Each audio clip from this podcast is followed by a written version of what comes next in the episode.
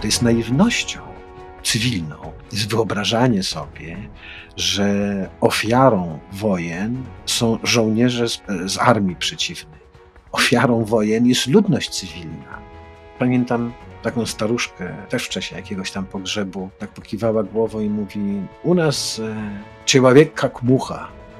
Słyszę, że jak to Wagnerowców sprowadza się z Afryki, z Afryki do Kijowa, żeby oni w miejscu, którego nie znają, tropili prezydenta Zełeńskiego i żeby go zgładzili, to pusty śmiech mi trochę ogarnia. Bo e, to jest przyszłość dla Roberta Lewandowskiego. Krykiet? Nie, polityka oczywiście. Zostałby prezydentem w Trymiga, gdyby tylko chciał. Dzień dobry. Przy mikrofonach Krzysztof Story i Wojciech Jagielski. Słuchacie Strony Świata. To jest podcast Tygodnika Powszechnego.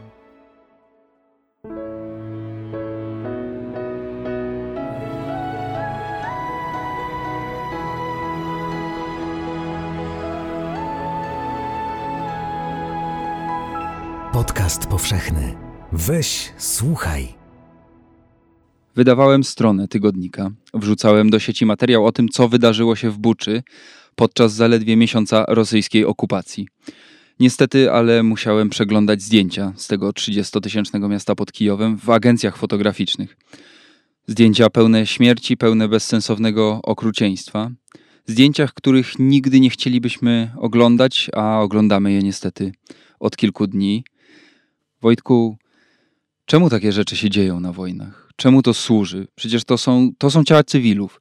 Armia rosyjska dzięki tej makabrze nie znalazła się ani o centymetr bliżej zdobycia Kijowa, osiągnięcia jakiegokolwiek celu strategicznego. Wojna sama jako taka jest bestialstwem. Wojna wybucha, kiedy prawa, które ludzie ustanawiają, zwyczaje, zwyczaje których przestrzegają, wartości, które wydają im się święte, które przestają łączyć, przestają obowiązywać i zaczyna się bezprawie, zaczyna się odwrotność tego wszystkiego, co nam e, w zasadzie powinno te wszystkie te dekalogi, które powinny porządkować życie. A kiedy wybucha wojna, zaczyna się e, no, odwrotność tego wszystkiego, mm, czynienie zła, czy czynienie tego, co wcześniej było nazywane złem, okazuje się dobrem. Coś, co było zakazane, teraz jest na to przyzwolenie. Wojna wyciąga z ludzi, z ludzkiej natury całe to paskudztwo, które w nas gdzieś tam tkwi, w każdym, natomiast jesteśmy wychowywani tak, żeby nad tym panować. Za mojego życia i dziennikarskiego pojawił się kłopot, jak rozumieć, jak pogodzić się z samobójczymi zamachami bombowymi. Wcześniej terroryzm przecież istniał przez wieki, natomiast y, rzadko zdarzało się, żeby ten, który porywał samolot, czy ten, który no, y, chciał zadać ten cios, y, sam gotów był także poświęcać swoje własne życie. A oto zdarzyło się raz, dwa, po 11 września na skalę masową, że ci samobójcy, straceńcy mm, byli skuteczniejszym orężem w walce, w takiej wojnie partyzanckiej niż te najbardziej wymyślne, najnowocześniejsze, najdroższe e, oręża e, zachodnie. E, to, co się zdarzyło w Buczy, te zdjęcia, te okrucieństwo, te bestialstwo wobec ludności cywilnej można no, trudno wytłumaczyć, trudno sobie, no ale każdy z nas próbuje sobie jakoś to mm, po swojemu i na swoje potrzeby poukładać. Z jednej strony one mi przypomniały taką scenę z wojny domowej w Tadżykistanie, na którą jeździłem w latach 90. i tam też po raz pierwszy miałem z tym do czynienia e, tak często, w zasadzie na skalę masową, że ludzie siebie nawzajem zabijali, ale także pastwili się nad ciałami. To, no dochodziło do strasznych też takich scen. Nie, nie rozumiałem tego zupełnie. Mm, kiedyś zapytałem jednego z komendantów partyzanckich, bo to nie było, no strona rządowa i partyzancka, ale ta strona rządowa to też była raczej takie pospolite ruszenie, więc ten generał samozwańczy był z tej strony rządowej i zapytałem go o to, a on mi powiedział na to, że trup musi mówić. I zrozumiałem, że właśnie po to się takie rzeczy robi. e, obnosi się ze swoim okrucieństwem, z tym barbarzyństwem po to, żeby steroryzować przeciwnika, żeby przerazić ludność kolejnego miasteczka, takiej kolejnej buczy, że jeżeli wojsko stanie na rogatkach, to żeby ludzie nie mieli nawet najmniejszych złudzeń, co się z nimi stanie, żeby uciekali, żeby oddawali terytorium, poddawali to miasto. To jest także szantaż wobec przywódców napadniętego państwa, że jeżeli nie poddacie się, nie złożycie władzy i broni, to to oto się stanie z waszymi obywatelami, z waszymi rodakami, z ludźmi, za których bezpieczeństwo odpowiadacie. Więc to jest takie racjonalne, bym powiedział, e, chociaż strasznie to brzmi, wytłumaczenie tego wszystkiego, co widzieliśmy w Buczy. Ale zostaje jeszcze coś, z czym chyba trudniej się pogodzić. Takie. E, że po prostu nikomu nie przyszło do głowy, żeby można było wojować inaczej. Że czemu nie robić czegoś, co można zrobić? Właśnie ta granica zła i dobra. Kiedy widzę, że sąsiad ma lepszy samochód, ładniejszą żonę, e, cokolwiek lepszego niż mam ja, albo że ma coś, czego ja nie mam w ogóle. W normalnym życiu, według normalnych zasad, e, no, mogę mu pozazdrościć, mogę mu pozłorzeczyć, ale nie wyciągnę po to ręki na wojnie wyciągnę. I nie tylko nikt mnie za to nie zgani, ale pochwali. To jest ten łup wojenny i to zło można zadawać. Po prostu to jest ta jedyna sytuacja w ludzkim życiu, kiedy na wojnie można uwolnić to całe zło, które w ludzkiej naturze e, istnieje. I to się zdarzyło w Buczy, a rosyjskim żołnierzom czy rosyjskim generałom nie przyszło nawet do głowy, żeby żeby zatrzeć ślady tej zbrodni. Ja mówię rosyjskim generałom, rosyjskim żołnierzom, jeszcze nikt niczego nie udowodnił, no ale trudno tutaj podejrzewać albo wierzyć w tą propagandę rosyjską, która mówi, że Ukraińcy sami sobie to zrobili. Informacja jako broń, tak? Trup musi mówić, nawet najokrutniejsze medium chyba, jakie widziałem. Czego się bardziej przestraszysz? E, przestraszysz się bardziej widoku człowieka z karabinem? No pewnie, to jest straszny widok, zwłaszcza jeżeli on celuje lufę w twoją stronę. Ale jeżeli zobaczysz takiego trzeciego, czwartego, dziesiątego, trzydziestego, to to, to, to, to przywykniesz, że ci ludzie chodzą z karabinami, tak jak chodzą w portkach, i czasami zdarza się, że ta lufa jest wycelowana w przód, a nie gdzieś schowana za plecami. Ale widok zmasakrowanych zwłok, czy takich porzuconych po prostu bestialsko na ulicy, zabitych nie dlatego, że stanowili zagrożenie, tylko zabitych dlatego, że można było bezkarnie zabić i poznęcać się, upokorzyć jeszcze E, no to jest to właśnie, czym żywi się to ludzkie zło. E, I to jest bardziej przerażające. Przeraża widok czegoś takiego na fotografii, jeszcze bardziej przeraża film, kiedy jest to scena ruchoma.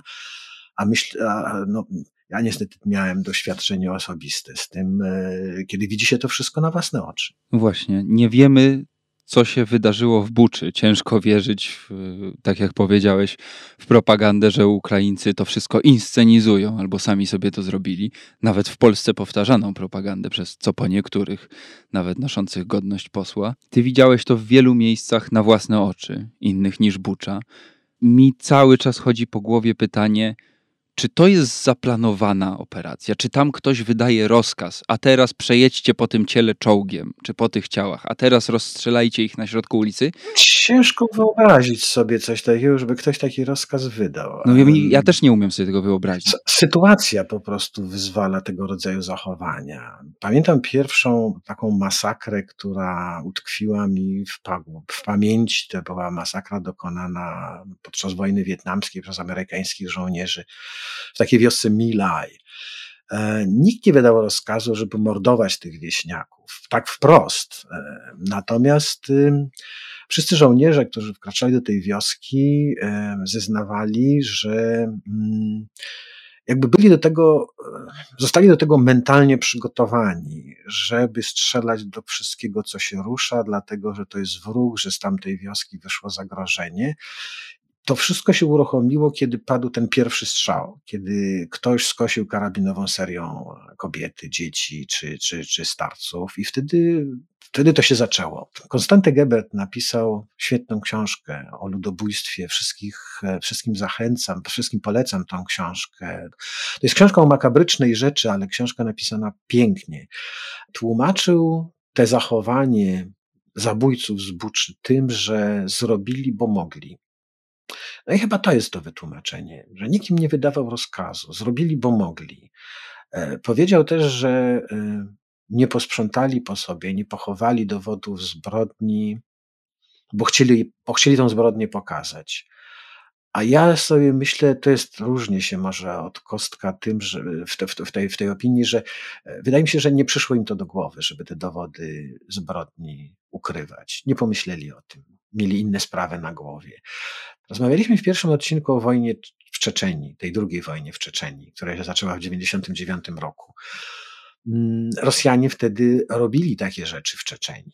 I nie walczą wcale inaczej dziś w Ukrainie, jak 20 lat temu w Czeczeni. Stosują, stosują te same metody i terroryzują ludność cywilną, i ta ludność cywilna nie ma żadnego znaczenia. Życie tych cywilów się nie liczy. W tym samym Tadżykistanie pamiętam taką staruszkę, e, też w czasie jakiegoś tam pogrzebu, i ona mi powiedziała, e, tak pokiwała głową i mówi: U nas e, człowiek jak mucha że życie, ludz, życie człowieka u nas ma takie znaczenie jak życie muchy. To straszne, ale, ale to chyba się właśnie wydarzyło w tej buczy. A w książce e, Geberta jest jeszcze taka scena z polskiej ambasady w Stanach Zjednoczonych, do której przyjeżdża Karski po to, żeby opowiedzieć o ludobójstwie Żydów e, dokonywanym na, teren, na terenach polskich przez Niemców. I polski ambasador zaprosił wtedy na te spotkanie y, sędziego Sądu Najwyższego, wielki autorytet y, moralny, ale także polityczny w Stanach Zjednoczonych, żeby ten sędzia wysłuchał Karskiego opowieści. I ten sędzia wysłuchał Karskiego i powiedział mu że na to, że młody człowieku, nie jestem w stanie uwierzyć w to, co usłyszałem z pana ust. Ambasador y, troszkę zaprotestował, ale sędzia mówi, że ja mu nie zarzucam kłamstwa. Ja mówię tylko, że nie potrafię sobie wyobrazić. To jest kwestia mojej e, ograniczonej wyobraźni. Wiesz, że to jest problem, który ja mam teraz, jak słucham Twojej opowieści. Ja wojnę znam z filmów, z gier komputerowych, z książek. Zdaję sobie z tego sprawę. I wiem, że te rzeczy się dzieją, ale no nie umiem sobie tego wyobrazić, tego wojaka rosyjskiego, e, czy tadżyckiego. Każdego. Każdego jednego wojaka, e, czy najemnika który trzy miesiące temu siedział w domu, pił piwo, tulił żonę, y, ma jakieś dzieci, chodził do sklepu, chodził w kapciach, może brzuch mu trochę spod koszuli wystawał i on teraz y, nagle budzi się w nim coś, co każe mu strzelać do bezbronnej kobiety, do dzieci. Nie rozumiem tego. No widzisz, a ja z kolei spotka spotkałem w Czeczeni w 2000-2001 roku młodych ludzi z Petersburga i z Moskwy, studentów, którzy zaciągnęli się do wojska z jakiegoś patriotycznego powodu, bo tam tłumaczono, że trzeba było najechać na Czeczenię, bo Czeczeni wysadzili w powietrze, bo Czeczeni to terroryści, dżihadyści, którzy wysadzają pociągi, samoloty, domy mieszkalne. I oni się zaciągnęli na tą wojnę i na tej wojnie ci normalni ludzie, ci porządni, sympatyczni studenci zachowywali się właśnie jak, jak bestie. No wojna ich odmieniła. Wiem i cieszę się, że nie jesteś w stanie wyobrazić tego rodzaju zachowań, bo o to chyba w tym życiu chodzi, żeby e, to pokolenie, z pokolenia na pokolenie przekazywać sobie lepsze doświadczenia, lepszą pamięć i żeby o tym, tej nauki o okrucieństwie właśnie było jak najmniej. Z drugiej strony, no ono przecież jest, ono w nas też tkwi. I ja e, widząc no, w czasie tego swojego dziennikarskiego życia, no, no zjeździłem trochę świata i, i widziałem trochę wojen. Jedno wiem, że wojna potrafi z łajdaka uczynić bohatera, a bohatera e, łajdaka i wyzwolić z nas rzeczy, których, o których istnieniu nawet nawet nie wiemy, albo balibyśmy się nawet pomyśleć. Ale to jest świat, wojna, zwłaszcza taka bandycka, a wszystkie wojny mają takie odsłony, która mówi, że zło nie zostanie nigdy ukarane. Nie spotka cię kara za zbrodnię, którą popełnisz. Prędzej możesz się spodziewać nagrody. No, wojna polega na tym, żeby zabijać. W normalnym życiu zabijania, zabijanie, zabijanie jest zabronione. Każda religia zabrania zabijania, a, a, a w sytuacjach wojennych należy zabijać. Po to ta wojna jest. Więc to jest to odwrócenie tych pojęć. I ludzie, którzy zrobili coś takiego w Buczy, coś takiego, co ja widziałem w Czeczenii, wiem, że wracali do domów, siadali do telewizorów, oglądali mecze, które oglądali kiedyś z tymi samymi kumplami, z którymi się rozstali, bo kumple zostali w Petersburgu, a on pojechał walczyć w Czeczenii. Nie mógł już ktoś, kto miał do czynienia z wojną, nie jest w stanie tą wojną podzielić się z kimś, kto nie miał o niej żadnego pojęcia. W związku z tym łatwiej może było wracać im do tej codzienności. Ale tak, to wojna zmienia, e, może zmienia, wyciąga z nas to wszystko, co bardzo głęboko chcielibyśmy mieć w sobie schowane i o czego istnieniu wolelibyśmy nawet nie wiedzieć. I dobrze, że nie wiemy, bo nie wiemy, bo nigdy w takich wojennych sytuacjach na nasze szczęście nie byliśmy stawiani. Ja nie tłumaczę tych ludzi, że to zrzucam na wojnę, bo nawet na wojnie można zachowywać się w sposób przyzwoity, jeżeli nie bohaterski, ale można wykorzystywać tą sytuację wojenną także po to, żeby dopuszczać się najgorszego łajdactwa i najgorszych e, zbrodni. I ci ludzie w Buczy czegoś takiego się dopuścili. Nie mogę sobie też tego wyobrazić, żeby to zrobiło wojsko, bo wojsko, regularne wojsko, któremu się przyzwala na coś takiego, ono przestaje być wojskiem wtedy. E, zdemoralizowane wojsko jest zbrojną bandą, nie jest już wojskiem i nie możesz tego wojska użyć do żadnego wojennego, żadnego wojskowego celu. No chyba, że to już jest ten moment, że wojskowy cel został nieosiągnięty, czy wydawał się nieosiągalny. Chyba, że tak. No więc jest to, chyba, że jest to odwet e, na ludności cywilnej. E, tak, to też jest kolejne wytłumaczenie, że jeżeli z jednej strony oznaczałoby to, że wojna zosta, został odtrąbiony odwrót, no i teraz trzeba się zemścić na tych, którzy nam nie pozwolili wygrać, ale nikt tego odwrotu nie odtrąbiał. I to jest naiwnością sądzić, że teraz e, wojna zostanie przerwana. Nie wydaje mi się, żeby to, co zdarzyło się w Buczy, znaczyło cokolwiek więcej niż, e, niż tą straszliwą wojenną zbrodnię. Dzisiaj od rana docierają informacje, że to nie jest tylko Bucza. Docierają kolejne filmy z Borodianki, z innych miejscowości, e, które nie będą może już takim symbolem, jakim teraz jest Bucza, e, która zresztą też może mieć, te zdjęcia z Buczy mogą mieć potężne konsekwencje polityczne e, w Europie, bo, bo one domagają się jakiejś reakcji. Mnie dalej zastanawia ten ludzki poziom, bo ty miałeś go okazję bardzo, z bardzo bliska obserwować. Rozmawiałem z żołnierzem polskim, który pełniąc służbę wartowniczą w bazie zastrzelił dziecko. E, pamiętam to, tą sytuację, nie wspominał tego, wykonał swoje zadanie, bo miał pilnować, żeby nikt podejrzany nie podchodził do bramy. E, a ten dzieciak podchodził, zbliżał się. Ten krzyczał, tamten nie rozumiał i zbliżał się wciąż. Nie wiem, może ostrz, słowa ostrzeżenia brał jako zachętę, że został zauważony.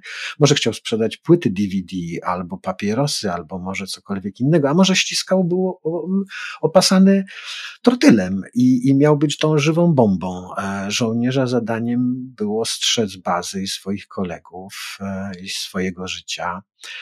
Więc zastrzelił, strzelił do tego chłopca, zabił go. On nie miał tego pasa męczennika na sobie, ale mógł mieć, tego nie mógł zbadać. No więc raczej spotykałem się z ludźmi, którzy próbowali żyć z tą traumą, tą pojedynczą, bo on opowiadał o tym chłopcu cały czas. Czytałem relacje i opowieści żołnierzy z tej masakry Milaj. Ona została ujawniona właśnie przez jednego z tych żołnierzy. E, winni zostali no, skazani, bo napiętnowani może, ale kary wielkiej nie ponieśli. to jest właśnie też bieda, że no właśnie, kogo karać w takich sytuacjach? Żołnierzy, których się posłało na tą wojnę, czy też tych, którzy stworzyli tą wojenną sytuację? No bo jeżeli żołnierz został posłany do Afganistanu, Wietnamu, Czeczeni, czy do Iraku z rozkazem, żeby toczył wojnę, no to przecież on toczy tą wojnę. To jest naiwnością naszą, cywilną, jest wyobrażanie sobie, że ofiarą wojen są żołnierze z, z armii przeciwnej ofiarą wojen jest ludność cywilna. Rzadko kiedy dochodzi do walnych bitew, w których rycerze tną się mieczami, halabardami, Bóg wie czym, a ludność na, siedzi na wzgórzach i przygląda się, i kto tutaj wygra. My sobie tak bardzo lubimy to wyobrażać. W czasie ostatniej wojny w Afganistanie, amerykańskiej, trwającej przez 20 lat, ja sobie nie przypominam jakiejś wielkiej bitwy, między talibami a wojskami zachodniej koalicji. To raczej były zamachy bombowe ze strony partyzantów albo powietrzne rajdy, a najchętniej rajdy dokonywane przez samoloty bezzałogowe, bo po co ryzykować życie nawet pilota, jeżeli można bezpilotowy y, samolot y, posłać. A cierpi ludność cywilna, bo zawsze się zdarzy, że któraś z pocisków nie trafi tam, gdzie, gdzie powinien trafić, albo partyzanci y, będą się mścili na wiosce za to, że pomaga, że kolaboruje z władzami, albo władze zemszczą się następnego dnia na tej samej wsi za to, że wspierała partyzantów, a nikt się nie będzie pytał, czy robiła to z własnej woli, czy, czy, czy, czy też była do tego przymuszona. Więc kogo karać za te wojenne zbrodnie? Tych, którzy wykonują rozkazy? Absolutnie tak, dlatego że pewnie takich rozkazów też nigdy wprost nie dostali. Zabij kobietę czy dziecko. Zabili, bo, bo, bo wybuchła wojna powinno się karać i tych, którzy dopuszczają się takich uczynków, ale przede wszystkim tych, którzy doprowadzają do wybuchów wojen, do tego, żeby wojny, że wojny, że wojny wybuchają. Oni stwarzają sytuację. To są, to jest te prawdziwe zło, a oni są tymi, tymi czarnymi królami zła, którzy uruchamiają wszystko zło, co siedzi, co tkwi w ludzkiej naturze. Powiedziałeś dwie rzeczy ważne, które chciałbym podkreślić. Po pierwsze, wspomniałeś gdzieś między werszami o tym, że te zbrodnie które nam się wydają bezsensowne i bardzo słusznie, że, że nie musimy szukać w nich jakiegoś sensu, na ludności cywilnej służą jednak, są, są być może jedną z ważniejszych broni dzisiaj, bo służą zastraszaniu, służą zdemoralizowaniu, zniszczeniu morale przeciwnika, po prostu, żeby on się poddał, bo wie, co się z nim stanie, jak się nie podda. I powiedziałeś też drugą rzecz, że nie wyobrażasz sobie, żeby to zrobiło regularne wojsko, bo ono potem przestaje być regularnym wojskiem e, i staje się po prostu grupą zbrojną, nad którą ciężko e, jakkolwiek zapanować i użyć ją jej do czegoś e, konstruktywnego, jeśli tak można określić działania wojenne. Tutaj dochodzimy do jeszcze jednego wątku, o który Cię chciałem zapytać. To znaczy, skoro nieregularne wojsko, to kto? Bo mamy y, dalej w świecie najemników. Y, ten świat się nawet sprofesjonalizował. Są ogromne firmy, które świadczą usługi wojskowe. W kontekście wojny Rosji z Ukrainą te y, firmy, ci ludzie też się przewijają. Są informacje o pierwszych najemnikach z Syrii, którzy zostali, dotarli do Rosji. Nie wiem na ile sprawdzone. No i są Wagnerowcy, czyli grupa Wagnera, która non-stop ląduje na wszelkich nagłówkach jako ci najgorsi, ci po prostu, którzy przeważą szale tego frontu. Kim są ci Wagnerowcy? E, może zacznę od tych Syryjczyków. To są pewnego rodzaju legendy, które my, dziennikarze, zbyt łatwo podchwytujemy i bez jakiejś refleksji mm, rozsyłamy dalej w świat. Po pierwsze, Syryjczyków, o Syryjczykach, którzy się zaciągają do rosyjskich ochotników na wojnę po stronie rosyjskiej w Ukrainie, mówią głównie Rosjanie. Mówił Putin podał nawet liczby, tam 16 tysięcy, gdzieś przeczytałem 40 tysięcy. Nikt ich nie widział. E, ani nikt ich nie widział w Rosji, nikt ich nie widział w Ukrainie. Zresztą, jaki byłby sens, jaki pożytek e, ze ściągania e, żołnierzy syryjskich do, na wojnę do Ukrainy? Żołnierze syryjscy czy Syryjczycy pokazali, że nie są żadną wartościową armią, żadnym wartościowym wojskiem podczas wojny domowej, którą mieli nieszczęście mieć u siebie w kraju. To właśnie oni ściągali doświadczonych partyzantów czeczeńskich, kaukaskich, bo im samym brakowało ludzi doświadczonych, zahartowanych e, w wojnach. I ten, ten, ten, ten, ten, ten, ten doświadczenie, te, te rzemiosło żołnierskie, no, wcale go nie udoskonalili.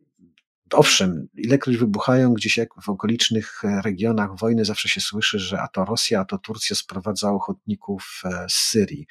Ale to jest, oni występują wyłącznie w roli armatniego mięsa ludzi, których posyła się na pierwszą linię, po to, żeby zginęli na polach minowych albo zginęli jako rozpoznanie ogniem. E, mówił o syryjskich ochotnikach czy też żołnierzach e, Paweł Pieniążek, nasz kolega z tygodnika podczas wojny między Azerbejdżanem i Armenią w górskim Karabachu, że ich sprowadzili Turcy. E, rosyjscy, ci, którzy walczyli po rosyjskiej stronie w wojnie libijskiej, ponieśli same klęski, więc Wydaje mi się, że Putin o tym mówił tylko po to, żeby pokazać światu, że nie jest tak, że jestem w całkowitej izolacji, to tylko Zachód jest przeciwko mnie, a cały Bliski Wschód nie tylko, że mnie popiera, ale bardzo chętnie tysiącami całymi przyjedzie na, do Ukrainy, żeby walczyć w moim wojsku, do mnie, do mojej armii chcą się zaciągnąć. Wagnerowcy to kolejna legenda. No, pewnie brali sobie znakomitą nazwę. Mm, Wagner to jeszcze po prostu jeszcze tylko te, te, te, te dźwięki. E, Walkirie. Z czasu apokalipsy, tak, z Walkirii, tak, tak, tak. Tylko, że ci Wagnerowcy to też żadni wojacy. Y, owszem, pewnie znajdzie się tam paru emerytowanych, emerytowanych, co nie znaczy wiekowych. Żołnierz przechodzi na emeryturę znacznie wcześniej niż dziennikarz chociażby, czy nauczyciel.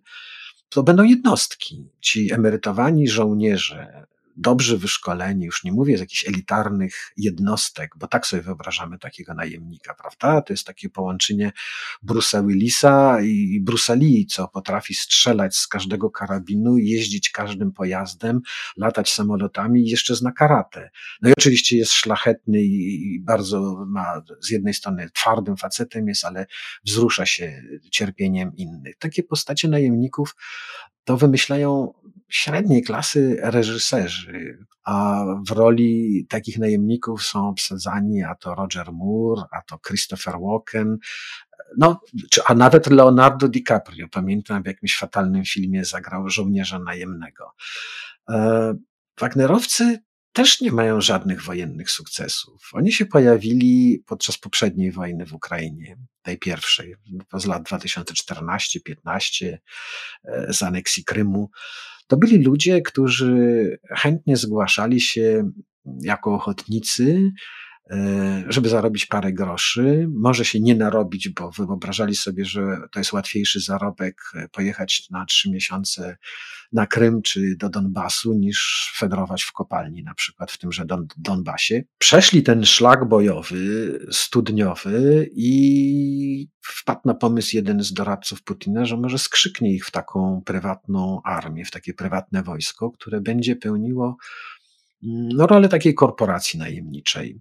Będzie robiło dla Kremla, będzie wyświadczało Kremlowi rozmaitego rodzaju przysługi, z którymi sam Kreml może nie chciałby, żeby był łączony, nie chciałby, żeby tam e, rosyjskie regularne wojsko musiało to robić. No ale te lata, czyli to już mamy prawie 10, dziesięciolecie, Wagner będzie wkrótce obchodził, no więc jakichś wojennych wyczynów to ja nie pamiętam. Poza spektakularną dość porażką w Syrii. Tak, gdzie zostali najpierw e, może już przekonani, nie wiem, że już są tak doskonali, sprowokowali Amerykanów do nocnej bitwy, w której zostali po prostu rozgromieni. E, no, no, no, nie było co, czego zbierać, a to byli ci najlepsi, najlepsze oddziały Wagnera. A oni znaleźli się w Syrii też nie po to, żeby uczestniczyć w jakichś tam bataliach, tylko po to, żeby pilnować pól naftowych, bo, bo ta firma Wagnera, tak jak współczesne korporacje najemnicze, walczy za pieniądze, ale także za e, licencje na wydobycie rozmaitych surowców. No i oni wylądowali w Syrii, żeby dostali pola naftowe, a przy okazji mieli służyć dobrą radą i instruktarzem. No więc bardziej są to stróże nocni niż e, jacyś super żołnierze w Afryce, w Republice Środkowoafrykańskiej, teraz niby w Mali, w Sudanie. Też pełnią, są sprowadzani po to, żeby zapewniać ochronę dygnitarzom miejscowym, czyli to jest raczej e, świta taka, e, no, ochrona osobista, a nie regularne wojsko, albo pilnować kopalni, które zostały oddane Wagnerowi czy też rosyjskim przedsiębiorstwom w ramach kontraktu. Nie jest to żadne wojsko i jak słyszę, że jak, jak, jak to Wagnerowców sprowadza się z Afryki, z Afryki, do Kijowa, żeby oni w miejscu, którego nie znają, tropili prezydenta Zełeńskiego i żeby go zgładzili, to pusty śmiech mnie trochę ogarnia, bo poza samą tą nazwą Wagnerowców, to, to, to nic tam strasznego ja w tym, w tej jednostce zbrojnej się nie dopatruję. Najemnicy, e, chociaż e, jakiś mit otacza to, te formacje zbrojne, nigdy, nigdy nie byli jakimś specjalnym wojskiem, które pomagało przeważać e, losy bitew. To są ludzie, którzy walczą za pieniądze. Duże pieniądze czasami, ale czy dla pięciu tysięcy człowiek gotów byłby poświęcić, zaryzykować swoje życie? To jest dobra pensja, ale oddać życie za pięć tysięcy? W wojsku oddajesz życie nie za żołd. Wojsko jest zupełnie innego rodzaju instytucją. Właśnie tam potrzebne jest to, co się traci, kiedy wojsko się demoralizuje. Kiedy wojsko się demoralizuje, to masz poszczególnych żołnierzy tak czy inaczej przeszkolonych, tak czy inaczej sprawnych. Bo ona zaczyna rozważać, czy wykonać rozkaz, czy nie. Na przykład, czy to się opłaca. Mamy mnóstwo miejsc na świecie, mnóstwo krajów, którego mieszkańcy cieszą się opinią jakichś wspaniałych wojowników, a nigdy nie było z nich żadnego wojska. O Afgańczykach tak się mówi, o Czeczenach tak się mówi. O Gruzinach mówią tak Gruzini, e, jak, jacy to są dżygici, ale to są tacy indywidualiści, że nie sposób z nich stworzyć wojsko. Są wspaniali żołnierze i fatalne wojsko. Coś więcej jest potrzebne do tego wojska, żeby ono działało i żeby toczyło, żeby walczyło i wygrywało wojny. Nie wystarczy wielotysięczny żołd comiesięczny. E, potrzebne jest jeszcze coś, co się nazywa, przepraszam za wyrażenie, jakimś patriotycznym uniesieniem. Nie sądziłem, że kiedyś od Wojtka Jagierskiego usłyszę o patriotycznych uniesieniach. Przeżywam je bardzo często. Grupa Wagnera. E, nazwa pochodzi od pseudonimu założyciela, czyli e, Dimitrija Utkina.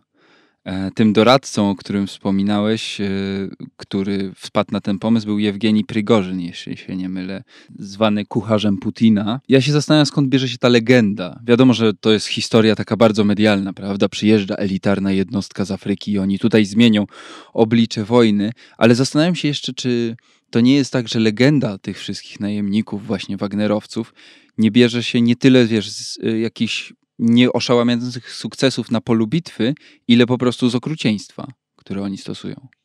Wydaje mi się, że to jest biznes, mówiąc o tych najemnikach. Tą legendę mm, bardzo chętnie tworzą dziennikarze, e, tworzy publiczność kinowa, e, a wreszcie oni sami, bo dla nich jest to reklama. Oni bardzo chętnie będą sobie mówili, że są najlepszymi z najlepszych, bo przecież tylko wtedy ktoś poprosi ich e, o przysługę, będzie chciał podpisać z nimi kontrakt. Wiele firm najemniczych rzeczywiście wykazało się w ostatnich latach, przecież nie będziemy rozmawiać tutaj o historii najemnictwa, ale nawet o tych ostatnich latach wykazało się wyjątkową skutecznością. Pamiętam jedną z pierwszych korporacji, która powstała na przełomie lat 80., 90., była taka firma południowoafrykańska Executive Outcome To była pierwsza firma, która wpadła na pomysł, żeby w zamian za pomoc jakiemuś rządowi dos, brać od tego rządu koncesję na wydobycie rozmaitych surowców.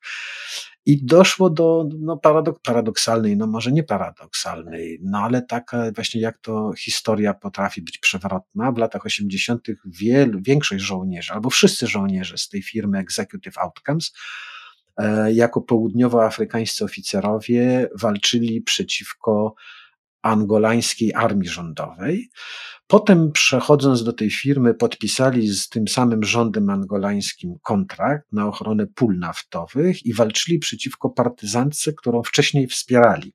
No więc e, znali metody działania angolańskich partyzantów. I oni tą wojnę dla Angolii, no nie wojnę domową, tylko wygrali wojnę na polach, polach naftowych, gdzie także mieli swoje własne działki.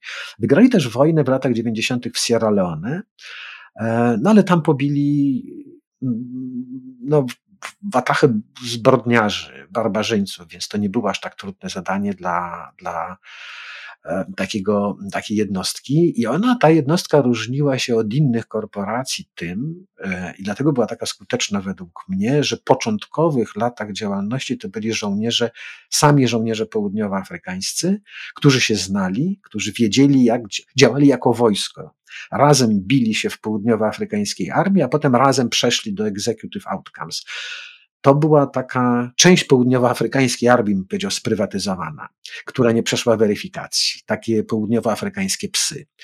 Natomiast inaczej zupełnie dzieje się, kiedy e, ktoś ogłasza werbunek e, na wyjazd na przykład wojenny do Republiki Środkowoafrykańskiej i zgłasza się nie pluton, który przechodzi do rezerwy, tylko a to ktoś z Kujbyszewa, a to ktoś z Kamczatki, a to ktoś z Nowosybirska. Nikt, razem nigdy więc wcześniej ze sobą nie byli, nigdy nie walczyli. Także w innych najmniejszych firmach jest to armia kontraktowa, który zgłasza się e, człowiek, podpisuje umowę na trzy miesiące, na pół roku, jest sprawdzany pod względem profesjonalizmu, ale wciąż to jest pojedynczy żołnierz, który dobrze będzie pełnił rolę znakomitego stróża nocnego czy wartownika, ale wojskiem nigdy nie będzie, bo wojsko jest czymś zupełnie innym, a to wojsko prowadzi wojny i wojsko wojny wygrywa. Jeszcze jedno tylko uwagę o, tych, o, tych, o, tych, o tym okrucieństwie. Wydaje mi się, że najemnicy też nie byliby dobrzy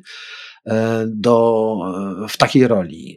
Strzelaliby sobie z wielokalibrowej broni po, po stopach, dlatego że jeżeli to rzeczywiście miałoby się okazać, że takiej zbrodni dokonała jakaś grupa, jakaś firma najemnicza, to kto na Boga jedynego podpisałby z nią później jakikolwiek kontrakt? To byłaby śmierć samobójcza takiej firmy. Natomiast e, zupełnie inna historia, gdyby. Ja tak podejrzewałem, kiedy słyszałem o tym, o tym naborze, o tym werbunku ochotników na Bliskim Wschodzie, czy o tych Czeczenach, którzy wylądowali w Ukrainie, żeby pomagać Rosji.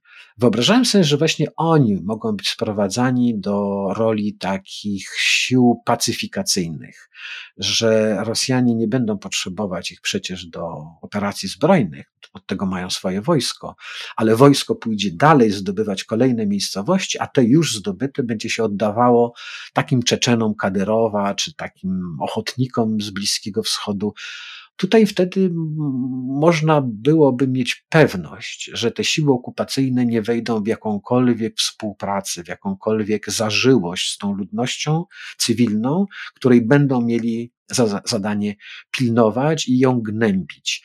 Ale nie wydaje mi się, żeby e, w Buczy znaleziono jakiekolwiek czeczeńskie czy syryjskie ślady. No póki co Bucza wygląda na to, że to jednak jest działanie rosyjskiej armii.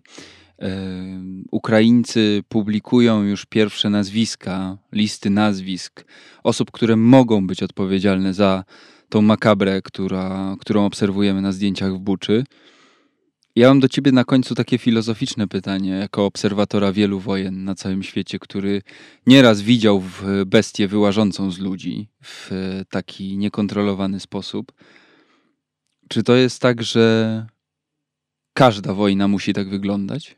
Czy to jest tak, że to jest nieodłączna część po prostu naszej ludzkiej natury? Nie każda wojna tak wygląda, natomiast to jest częścią naszej natury.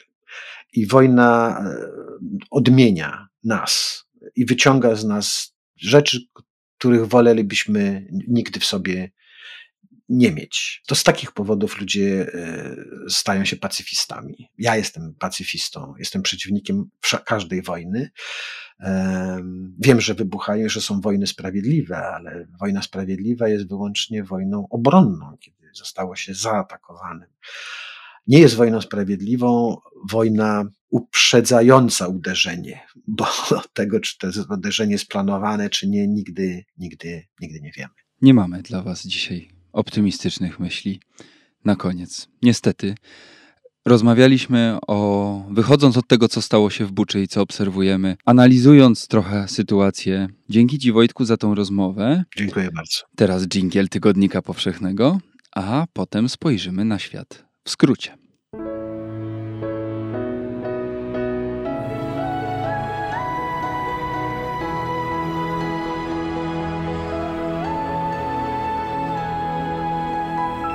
Podcast powszechny. Weź, słuchaj. Żegnamy się z Wami tradycyjnie, szybkim skrótem innych wydarzeń, które warto obserwować i warto śledzić i będą miały wpływ na nasz świat. Wojtku, co przygotowałeś na liście? Ważny dla muzułmanów zaczął się w piątek, w nocy z piątku na sobotę Ramadan. Zresztą co do tego terminu e, nie będę się upierał. W każdym razie święty miesiąc postu zaczął się. To jest najważniejsza część roku dla, dla wyznawców islamu. E, w wielu krajach e, muzułmańskich z powodu Ramadanu ogłasza się rozejmy w wojnach w innych e, nasila się te wojny. E, w tym roku ogłoszono rozejm pierwszy od kilku ładnych lat w wojnie w Jemenie. O tej wojnie zapomnieliśmy, że ona się toczy. Myślę, że wielu z nas miałoby kłopot z umiejscowieniem Jemenu na mapie świata, podczas gdy tam wojna toczy się już ponad 10 lat. Zginęło ponad pół miliona ludzi, i mówi się o jemeńskiej wojnie, że jest to największa katastrofa humanitarna współczesnych czasów, albo była przynajmniej. Myślę, że wciąż jest, że wojna w Ukrainie może swoim znaczeniem geopolitycznym przerasta jemeńską, ale trzeba mieć nadzieję, że do tej skali katastrofy humanitarnej nawet się nie zbliży.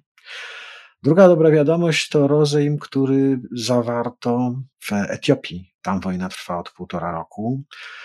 Strony, znaczy rząd, władza, strona rządowa z Addis Abeby i zbuntowana prowincja Tigraj zgodziły się zawiesić działania zbrojne i może po raz pierwszy od miesięcy dojedzie do głodującego Tigraju jakaś pomoc żywnościowa, bo tam też mamy do czynienia z katastrofą humanitarną, która grozi tylko pogorszeniem, bo jednym z efektów wojny w Ukrainie są kłopoty z żywnością w całej, w całym rogu Afryki Sahelu, także tej żywności bardzo brakuje. E, no, bardzo ważne wydarzenia, też w jakoś w jakiś sposób związane z e, wojną w Ukrainie, a przynajmniej z Rosją. To wyborcze triumfy sojuszników e, rosyjskich w Europie. Wygrał wybory Viktor Orban na Węgrzech wygrał wybory e, urzędujący prezydent Serbii.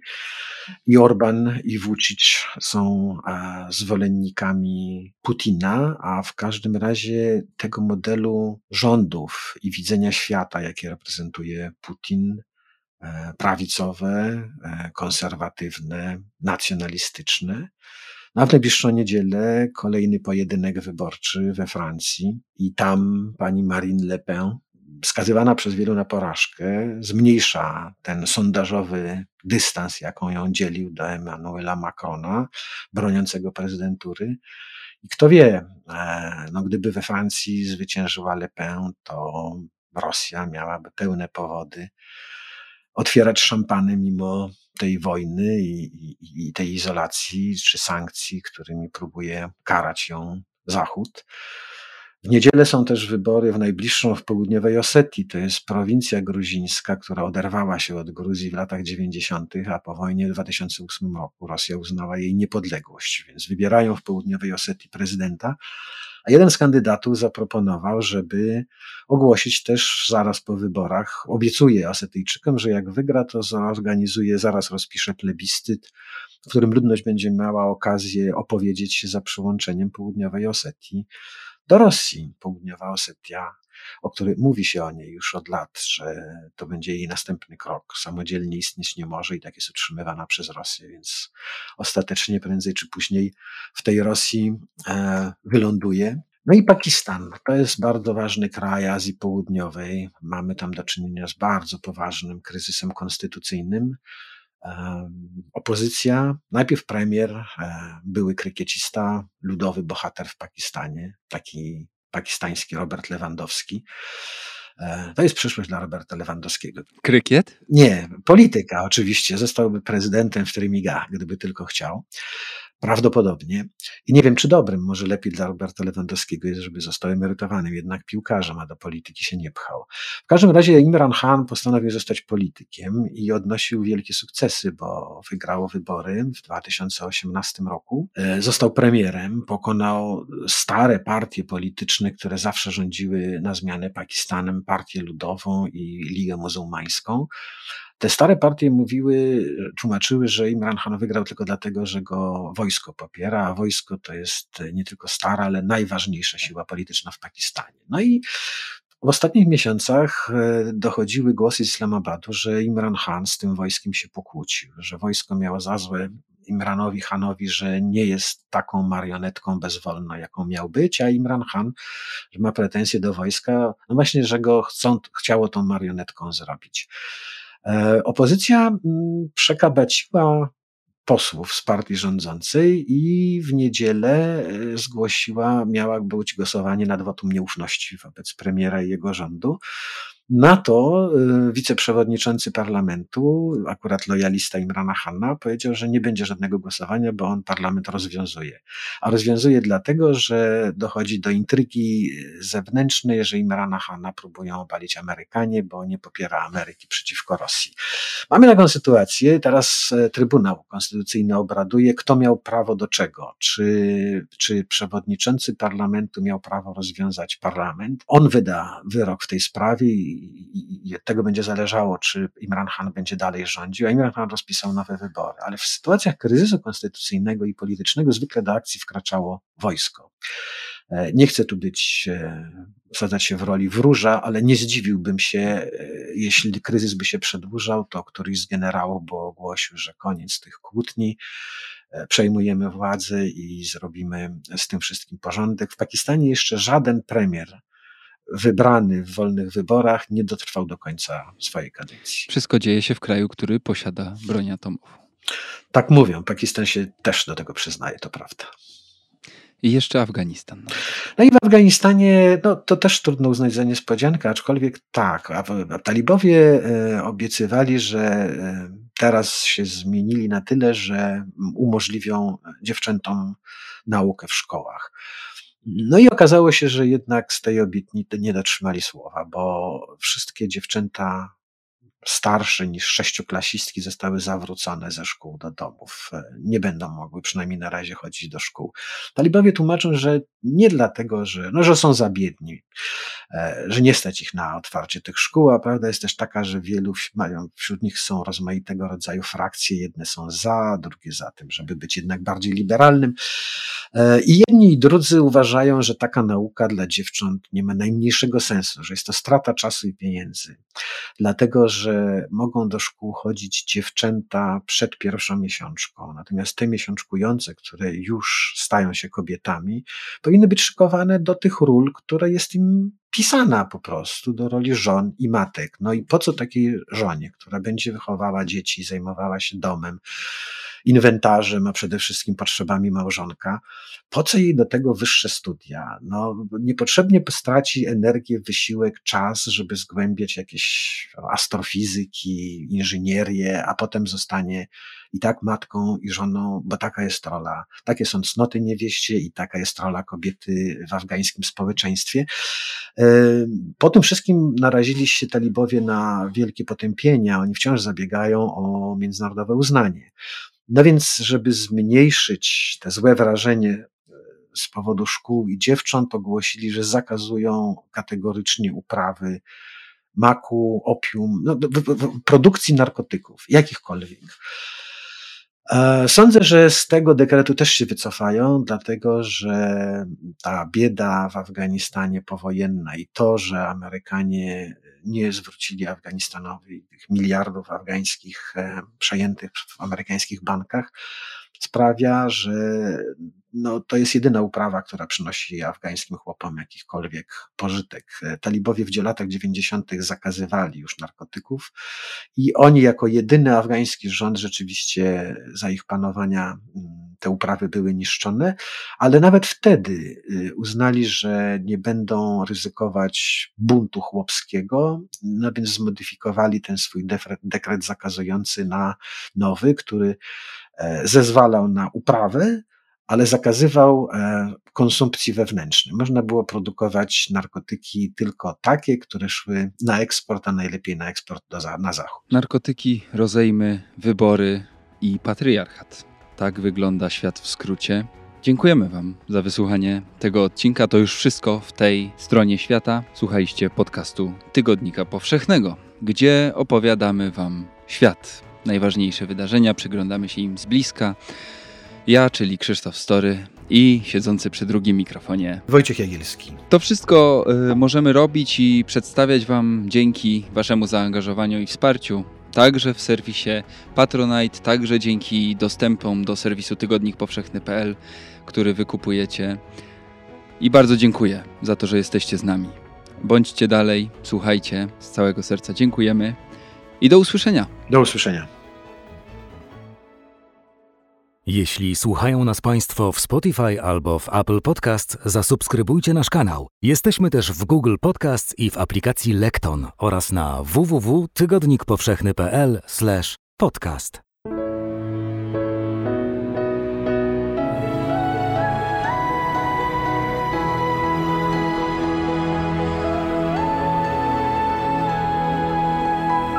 Podcast powszechny. Weź, słuchaj.